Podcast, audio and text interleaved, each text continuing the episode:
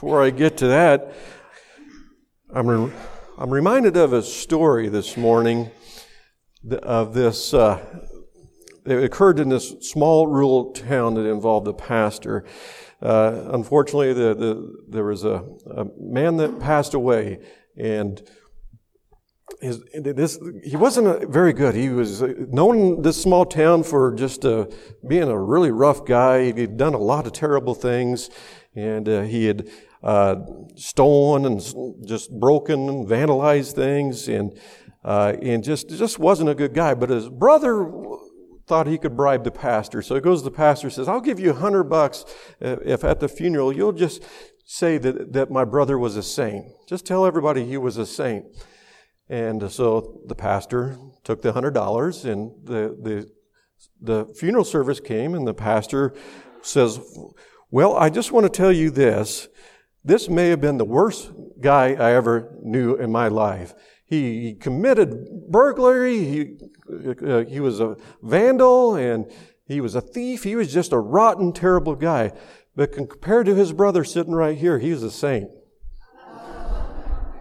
Don't mess with pastors. Okay, that has nothing to do with the message, but isn't it good to laugh? The Bible tells us laughter is like a medicine, so I think it's good to laugh. It's okay to laugh from time to time. So, how many here has been watching the Olympics? You've been watching the Olympics? Okay, a few. They say the ratings are down, uh, but I've watched a little bit. My wife and I have watched it, and I, I've, I've I don't know if it's me or something else, but as I, I've noticed as I've watched it, it just seems like I don't have the same kind of passion and uh, excitement for watching the Olympics that I've had in years past. And uh, it seems like even the, the athletes don't have that same kind of excitement and passion as well. And, uh, you know, I can, I can remember in 2008 during the Beijing Olympics, maybe you, you all remember this as well, uh, during the men's 4 by 100 relay finals, the swimming finals, there was uh, just a tremendous race. And uh, going into that race, there France was kind of the, the favorite, and they had been, you know, really saying these things, really stirring things up with the Americans. And uh, the, the France was f- favorite. They were they were quoted in the paper saying this, they were going to smash them, referring to the Americans. He says, that's what we came here for. So there was a lot of excitement to watch this race. Now, as you can imagine, that put a huge fire in, into the United States going into the final. So as the race was getting to, ready to start, you could see Michael Phelps and the rest of the team with their arms around each other. They just had their arms around each other right before the race, and they're just uh, just getting ready for the race. Then the race started. Phelps swam the first leg of the race, and after the first leg, it appeared that it was pretty much tied, that the race was tied. Then Garrett Weber, Gale, took the second leg. He gained a little bit of a lead over uh, France. And then the third leg came, and France would overtake Cullen Jones for the American team, and they would take the lead. Then they came to the fourth and final leg, while the United States was in second. So as Jason Lezak for the United States dove into the water to swim the last 100 meters, the announcer said this, I just don't think they can do it for the Americans. It looked like he was going to be right. So after the first 50 meters, France was really starting to pull away. Their lead was growing. And the answer says, United States are trying to hold on to second. They should get the silver medal. So while the announcers are saying this, if you watch the, if you can go back and watch this, the, the screen goes to Lezak's teammates who are, they're just enthusiastically and passionately cheering him on to go, go, go. And you could just see the excitement, and the passion, and they're just really rooting for their teammate. And uh, they just intently staring, staring and cheering the rest of the race. And then Lezak begins to close the gap between him and France. Victory within reach, as it was getting closer and closer, you could see Phelps and Garrett get more and more passionate. Then the race finishes with Lezak just touching the wall, just barely a fraction of a second before France, and they won the race. And they camera pans to, Phelps and Garrett and the rest of the team, and they're just ecstatic. You can just see the passion. I mean, they're just, it's a famous picture. You see Michael Phelps just doing this. It was just exciting. It was, there was just great passion going on there. There was great joy. And the crowd began to chant, USA, USA, USA. Well, Phelps was pumping his fist in the air. Some have called it the best relay ever. Well, what made it such a great relay? What was it? Was it because it was close? Well, I don't think so, because other races have been close. I've seen close races this year, but I didn't see the passion. So I don't think it was just because it was close. Was it because how hard they all worked in preparation for the event? Well, I don't think that was it either, because they, all the Olympians work hard for their event. So I don't think that was it. Was it because they were so meticulous in preparation? Was it because of their superb t- technique? How many of you have watched a swing race and you just evaluate their technique? I don't do that because I don't know what good technique is for a swimmer. I know they need to breathe, okay, but I know, but I don't know what a good technique is. So it was, that didn't make it the best relay ever. Was it because the announcers made it great with their superior announcing ability? No, that wasn't it either. But I tell you this, this is what made it great. It was the passion that you saw from the team. They had passion. They were excited. You could tell, you could see it. And that passion overflowed to those viewers that were watching it. Those that were on the team were passionate. I can tell you this for certain. They weren't indifferent, the American team. They wanted to win. They were they didn't want to lose. And you could see it. They did not only put in the work, they didn't only perfect their craft, they did not only show up. No, it was much more than that. They had passion and love for what they were doing, and you could see it. You could see it. They had this passion and love for what they were doing. It was obvious. You know, this year I don't see that same type of passion, though, in what I've seen in past Olympics. You know, if you've been watching the news in the Olympics, you probably have heard uh, uh, the person that people were most excited to see in the Olympics this year was Simone Biles. Uh, just some have said she's the greatest gymnastic gymnast ever, uh, woman gymnast, gymnast ever, and so people were excited to see her. However, you've been watching, you know something went wrong. Maybe you haven't, so I'll tell you a little about it. So during the qualifying rounds, Simone was not scoring as well as she normally does. And she, she had a few, few miscues, and in spite of those mistakes, she still qualified in first place for all, for the all-around competition. And she was the only one to qualify for all the individual event finals.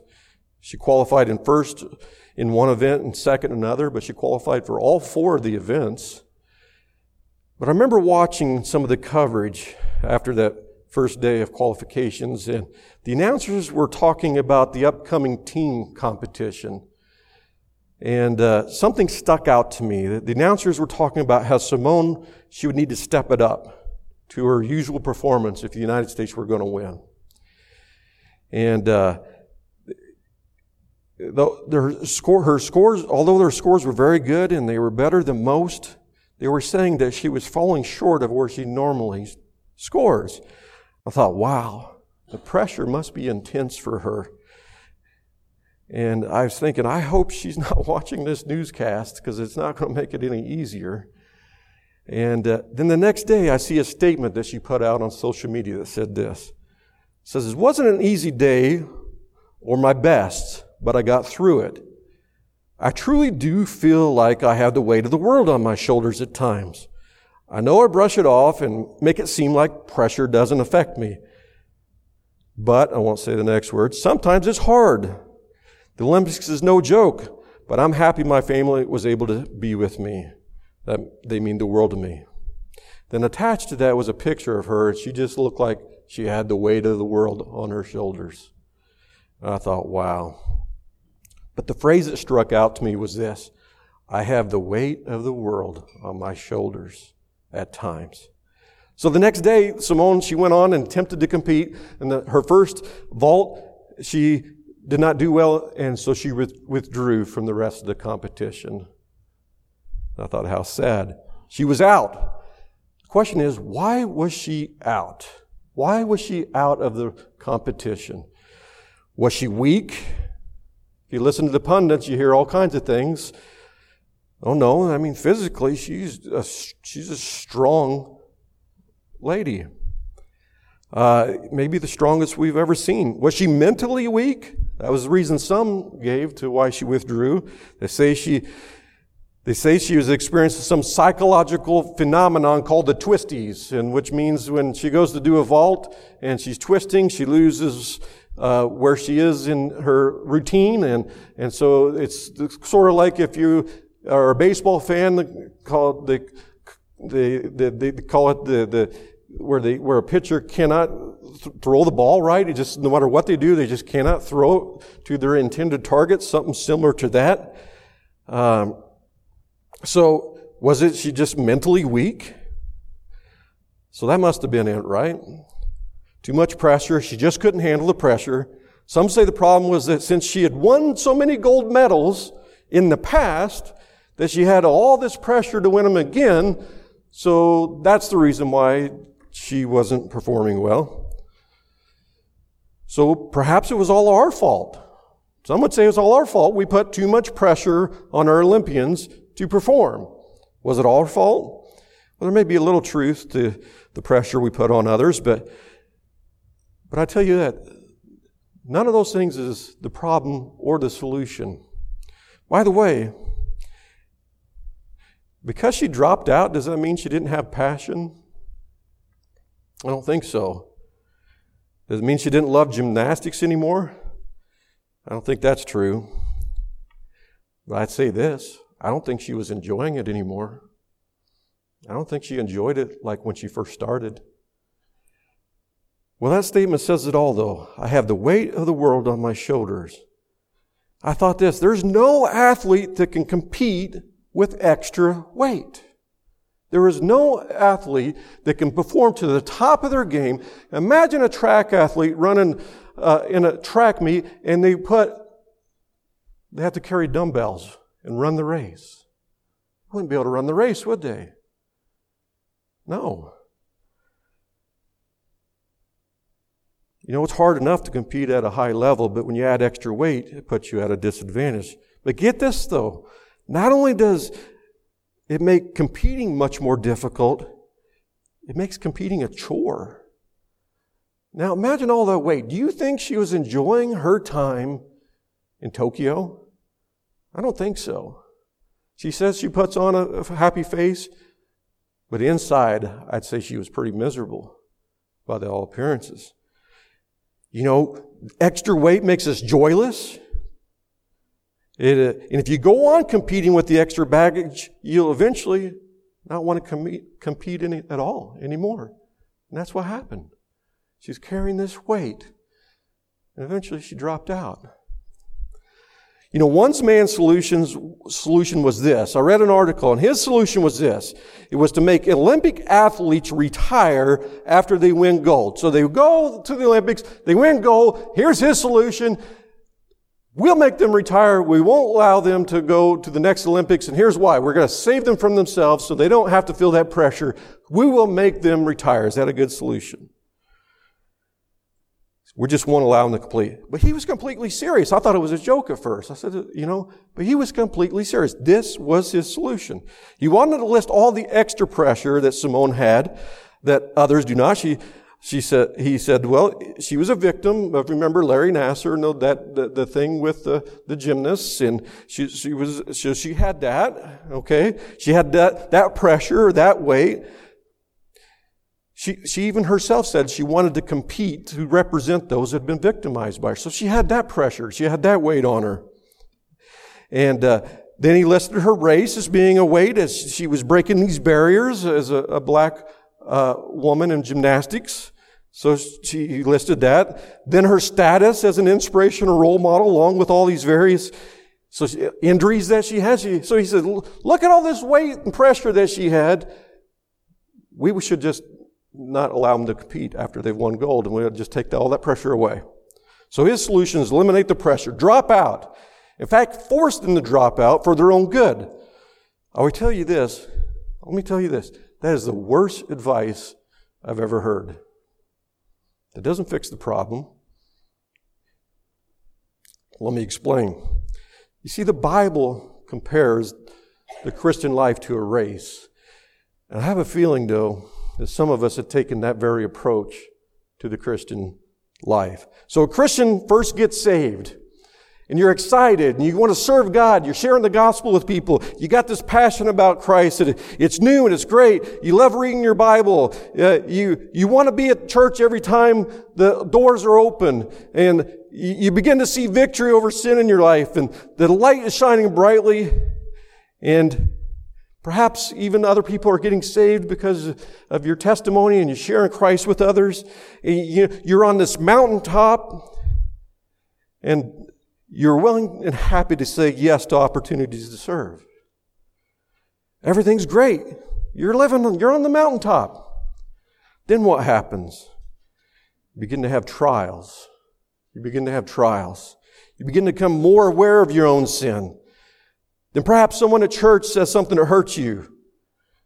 Then things begin to get a little harder. You, you still have the joy but you don't quite have as much passion to serve as you had before. But you keep going because, you know, that's the right thing to do. I just keep going. You want to be a good testimony. You say, I want to be a good testimony, so you keep going. You don't want others, including the lost, to see you struggle, so you keep plugging away. Then at some point you begin to think about scaling things back. I need to scale things back a little bit. Uh, you say, well, I'll start with the extra things like teaching a class. You know, I need to step, take a step back. So I'll, I'll, stop teaching that class. And then, or maybe, uh, going bus calling or visitation or, or any other number of areas of service, those extra things, I'll just take a step back. And because after all, that's where you experience the most pressure, right? So I'll take a step back. So it makes sense to scale back, right? That's where the pressure is.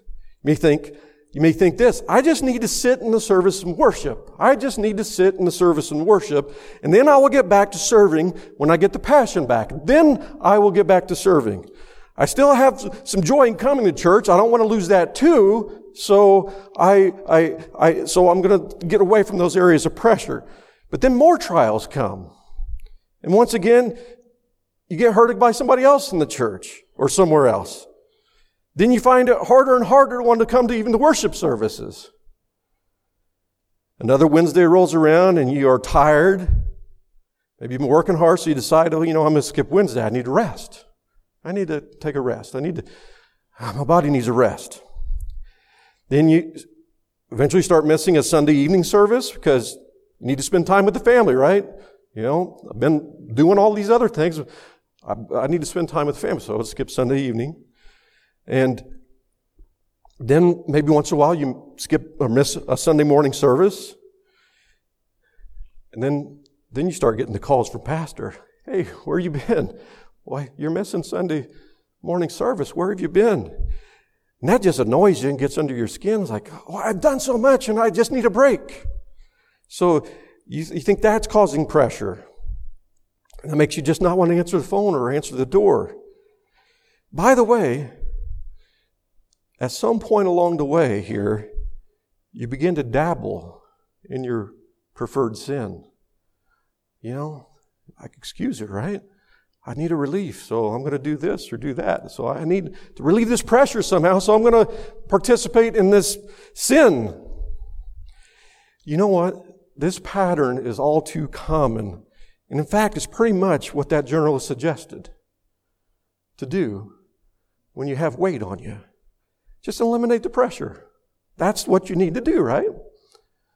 My concern is, as Christians, that we take on the philosophies of the world and apply them to the Christian life.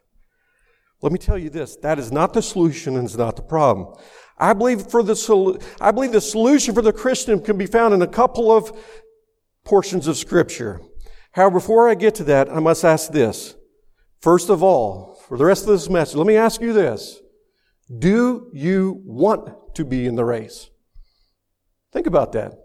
Do you want to be in the race? Do you want to serve Christ? If the answer is no, then the rest of this message isn't for you. I'm going to be blunt. But if you do, okay, I really want you to pay attention to the rest of the message. This is a message intended to give you a solution to those that want to be in the race. Uh, if every Christian, every Christian should want to be in the race. Okay? If not, it's like t- t- taking a baseball player that, that doesn't want to play baseball. That doesn't make any sense. You're a baseball player. Why don't you want to play baseball?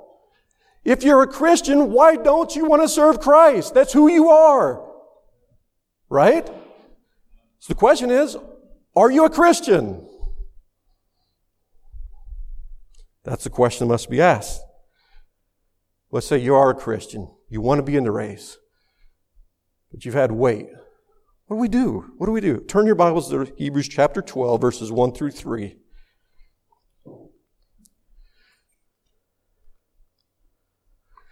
Bible says, Wherefore, seeing we also are compassed about with so great a cloud of witnesses, let us lay aside every weight and the sin which doth so easily beset us, and let us run with patience the race that is set before us, looking unto Jesus, the author and finisher of our faith, who for the joy that was set before him endured the cross, despising the shame, and sat down at the right hand of the throne of God.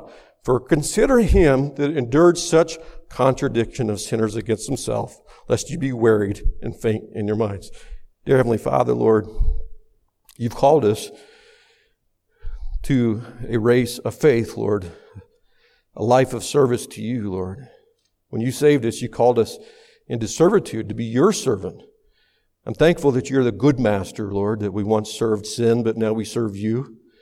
Lord, that's who we are. But Lord, I know this life can be hard. Lord, I know that we have an enemy that wants to knock us out of the race, get us to quit. Lord, so Lord, as we look at the truth of your word this morning, I pray that you'd open hearts, guide my lips. And I thank you for it, and I pray in Jesus' name. Amen. So, so we're, the Bible often compares the Christian life to a race, okay? And, uh, but as any other of athletic event, as I said earlier, if you have weights, running that race is going to be difficult. And you're going to follow that pattern that we see and what we've seen in the news with Simone. So the first thing we have to do, okay, uh, and if we want to stay in the race and want to run the race and participate and thrive in the race, is we got to cast off the weights. We have to deal with the weights. The problem that Simone had was not the pressure and the weights. She didn't know what to do with them. So she kept carrying them. But too often as Christians, we're carrying weight and we're trying to serve Christ. We're getting tired. We get wore out and we think the solution is, I got to eliminate the pressure that comes from serving. But really what we got to do is cast off the weights and deal with the weight that's what's weighing us down, what's bogging us down. So too often we're like the guy in that, like this, trying to serve. We're trying to serve and we're just carrying this weight. And when we're on, oh, why am I so tired all the time? Oh, why is it so hard to go to church? Why is it so hard to, oh, I don't, you know, because we got all this weight. So Bible says, let us lay aside every weight. Every weight. Well, what is a weight? It's anything that hinders you from serving the Lord. Let me say it again. Anything that hinders you from serving the Lord is a weight. So it says, lay aside every weight or every burden. So we're going to look at some of the most common weights because there's a vast amount of things that could be a weight, but we're going to look at casting off these weights. We're going to look at some of the most common ones that are detrimental to serving the Lord. Number one, guilt. Weight of guilt. Things you have done. Guilt over the past will keep you out of the race. You know, when you first got saved, you run freely because you first experienced the grace of God. You first experienced, you praise the Lord, all that weight's lifted, all the shame and guilt and all that's gone. And you say, praise the Lord, and you're running the race, you're sharing the gospel and everything. What's the problem though? We still sin after salvation, right? Unfortunately, we do. We may sin less, but we're not sinless. So, but however, you, if you try to serve while carrying guilt, you're going to collapse and you're going to drop out under its weight. By the way, I'm not talking about unconfessed sin here. That we'll talk about in a minute. I'm talking about sin from the past that Satan keeps bringing up. He keeps bringing up. Maybe you've confessed it over and over and over again, but Satan keeps bringing it up and it's weighing you down. And like, I just can't get. But in a minute, so what do you do with that? Well, in a minute, I'm going to tell you what you can do with that weight. Then there's this regret. The things you didn't do. The things you didn't do.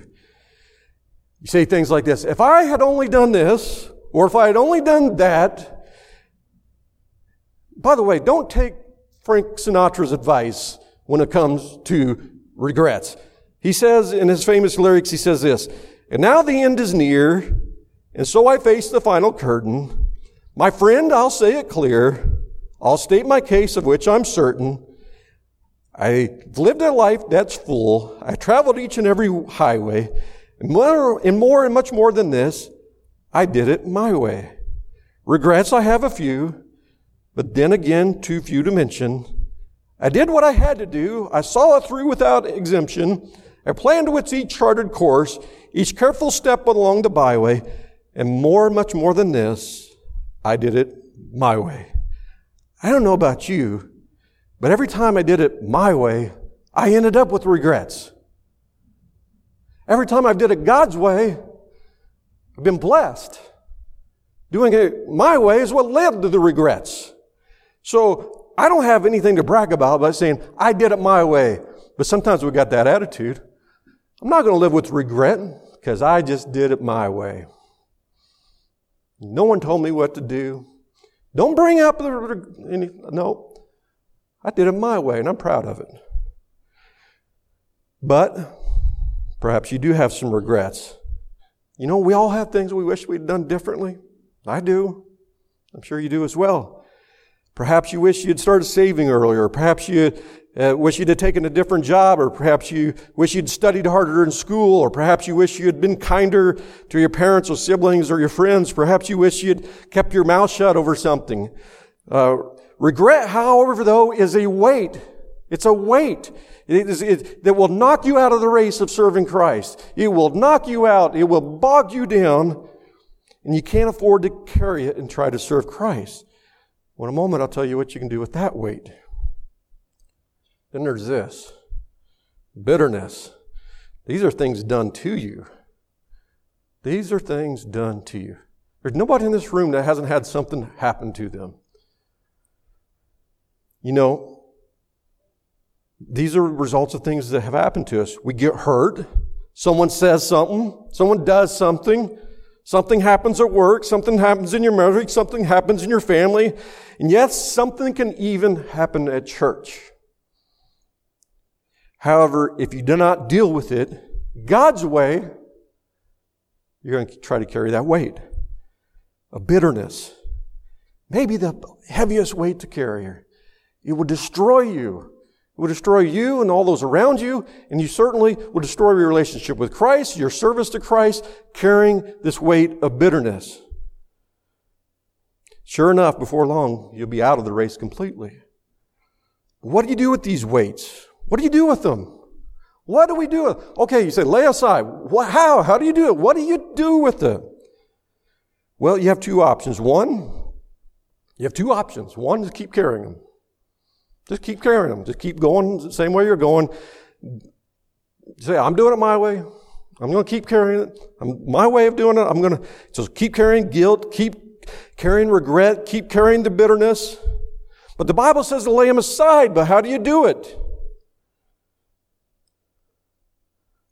Psalm 55, 22 says this Cast thy burden upon the Lord and he shall sustain thee.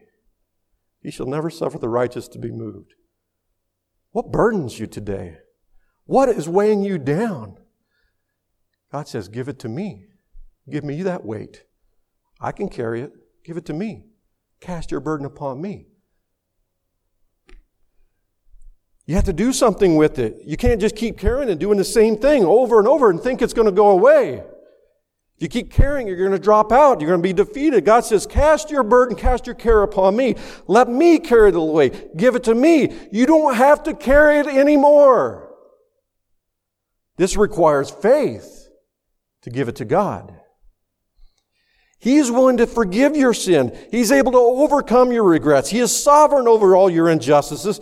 He is more powerful than you. He is wiser than you. He's all knowing. He's holy and he's righteous. He can take your burden. You can trust Him with your burden. He will do a better job with it than you. Not only that, He wants to cast our burdens upon Him. He wants us to do this. He commands us to do it. Cast your burdens upon me. He says in Philippians chapter 4, verses 6 through 7, be careful for nothing, but in everything by prayer and supplication with thanksgiving, let your requests be known unto God. In the peace of God, which passes understanding, shall keep your hearts and minds through Christ Jesus. He wants us to cast our care upon Him. He says, Give me your cares. I want you back in the race. He said, Give it to me. I want you in the race. It's okay. It doesn't mean you don't care. It means that you trust Jesus with your cares. You know, you should all have a couple pieces of paper that you got when you came into the service. I want you to write on it. I want you to pull those out. Now, don't be looking around at each other's papers.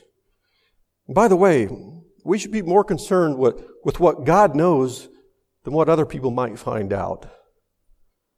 Are you more concerned with what God knows than what other people might find out?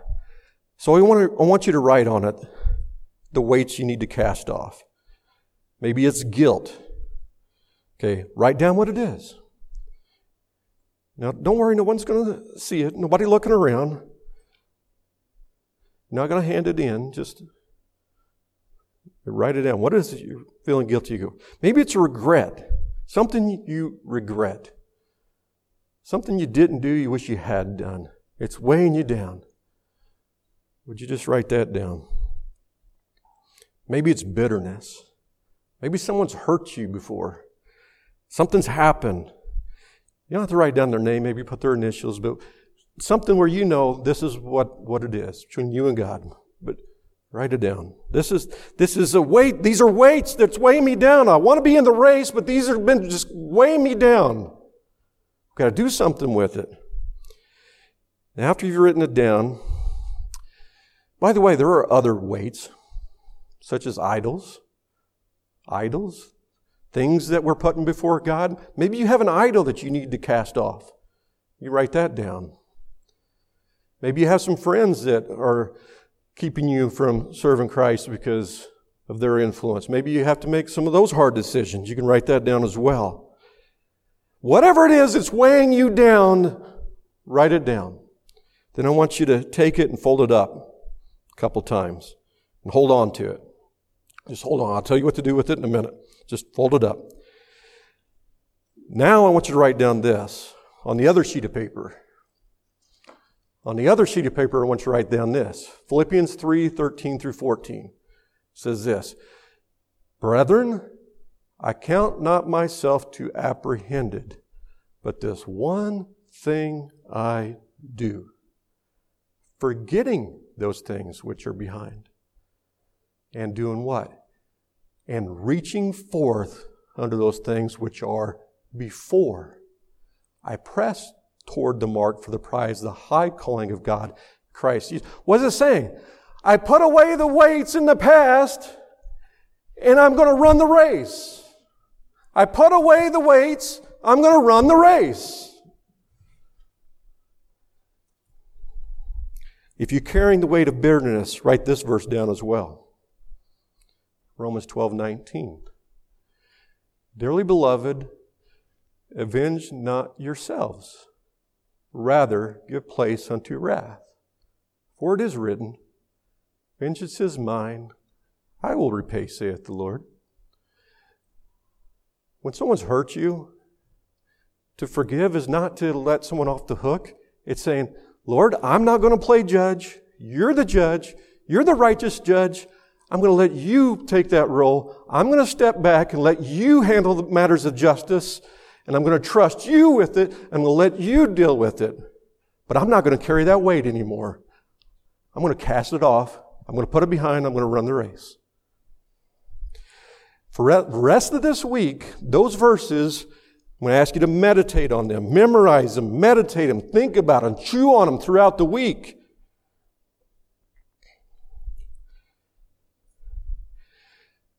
Other weights. I've already mentioned some of them. Bad friends, wrong priorities, fear, fear, unbelief, idols. And the next, we got to cast off besetting sins. Wherefore, seeing we are also compassed about with so great a cloud of witness, let us lay aside every weight and the sin which does so easily beset us. The, a besetting sin is this, the sin that easily entangles us. It's the one we constantly find ourselves doing. It's a sin that clings to us. It's the one we turn to first in our flesh. It is different for each one of us, by the way, but we all have them. Okay? So for some it's anger, for some it's jealousy, for some it's fear, for some it's gossip, for some it's lust, for some it's lying, for some it's different substances. The possibilities are long, however you, you know what yours is. You, right away, you know, I know what mine is, okay? You should not have to think about it long. Often this is the sin we justify. We say things like, that's how I was raised. Uh, I got it from my mother or my father. I just can't help it. I'm different. You just don't understand. However, we begin to be sanctified by God, as, as and He confronts our besetting sins, you know, when you first get saved, you not, may not be aware of them. Okay? However, over time, as God continues to shape, shape and mold you, you become more and more aware of your sin. And if you don't deal with them, you'll find yourself dropping out of the race rather than be exposed. You say, what? I'm serving, but I just, the pressure gets to me and my besetting sin seems to come out. So I don't want anybody to know about it, so I'm just, I'm going to get rid of the pressure and keep the besetting sin. You got to get rid of, of the weight by getting rid of the besetting sin. So you must, what do you do with it? What are you going to do with it? You got to confess it. Confess it as sin. Then two, ask God to forgive you. And three, ask God to help you overcome it. But we must deal with them if we're going to run the race. If we're going to serve the Lord. We all have them. So, no, we're not going to be perfect while on this earth. However, we cannot get into a place of apathy over sin. So if you want to be in the race, we need to deal with our besetting sins. Let's take a moment right now. I'm going to ask you to close your eyes would you just say, Lord, I confess my sin, whatever it is, whatever it is for you. Just close your eyes and say, Lord, this is, this keeps getting me. Lord, Lord, I confess it. It's sin. Lord, forgive me. And would you help me overcome this sin? Just take a minute to do that. You know what it is.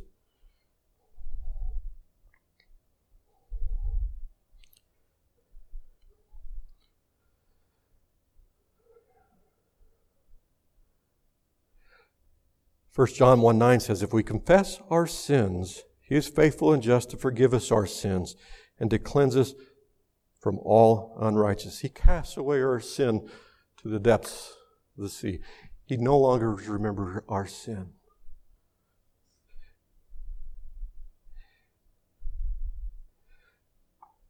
Okay. Folks, earlier I said this. I said, for that this was for those that want to be in the race. These things we discussed are things that hinder us. They bog us down. They create apathy. They cause, they put us out of the race. But here's what we're going to do. We'll ask the pianist to come up and play an invitational hymn. We'll ask you to stand with your eyes closed and your closed and your heads bowed. And as Brenda begins to play, invitational hymn, I want you to take that piece of paper that you wrote on, those weights, and with eyes closed, heads bowed, would you come forward? I've got a wastebasket up here. Would you take that weight, come up and cast it off? This is just an exercise. Would you come up and get rid of it? No one's going to read it, but would you come up and just throw it in the wastebasket? Just get rid of it? What are you carrying? say, I want to be in the race, but I can't carry this weight anymore. I've got to get rid of it. Would you come forward, throw it in the wastebasket, spend a moment in prayer. Say, Lord, today I'm leaving this with you. I'm casting my care upon you today. I'm not going to carry this weight anymore. Many are coming forward. How about you? This isn't for, for me or for this is God wants you in the race. What are you carrying?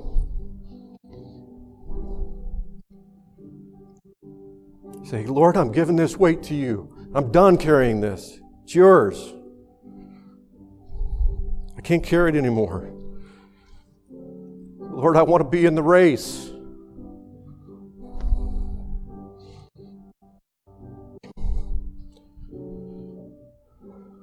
Several came forward, dozens this morning. About you? Got a moment yet? Don't leave here carrying that weight. God doesn't want you to carry it anymore.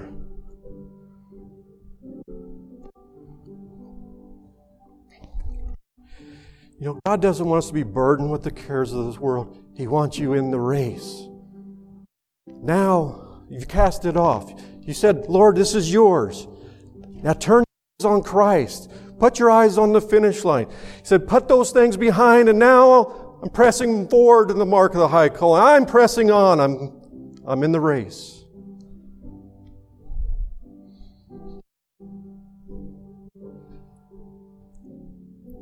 So we spend a moment in prayer and say, Lord, thank you, Lord. I don't have to carry that anymore. Thank you for taking that weight off of me. Thank you, Lord, for what you've done for us.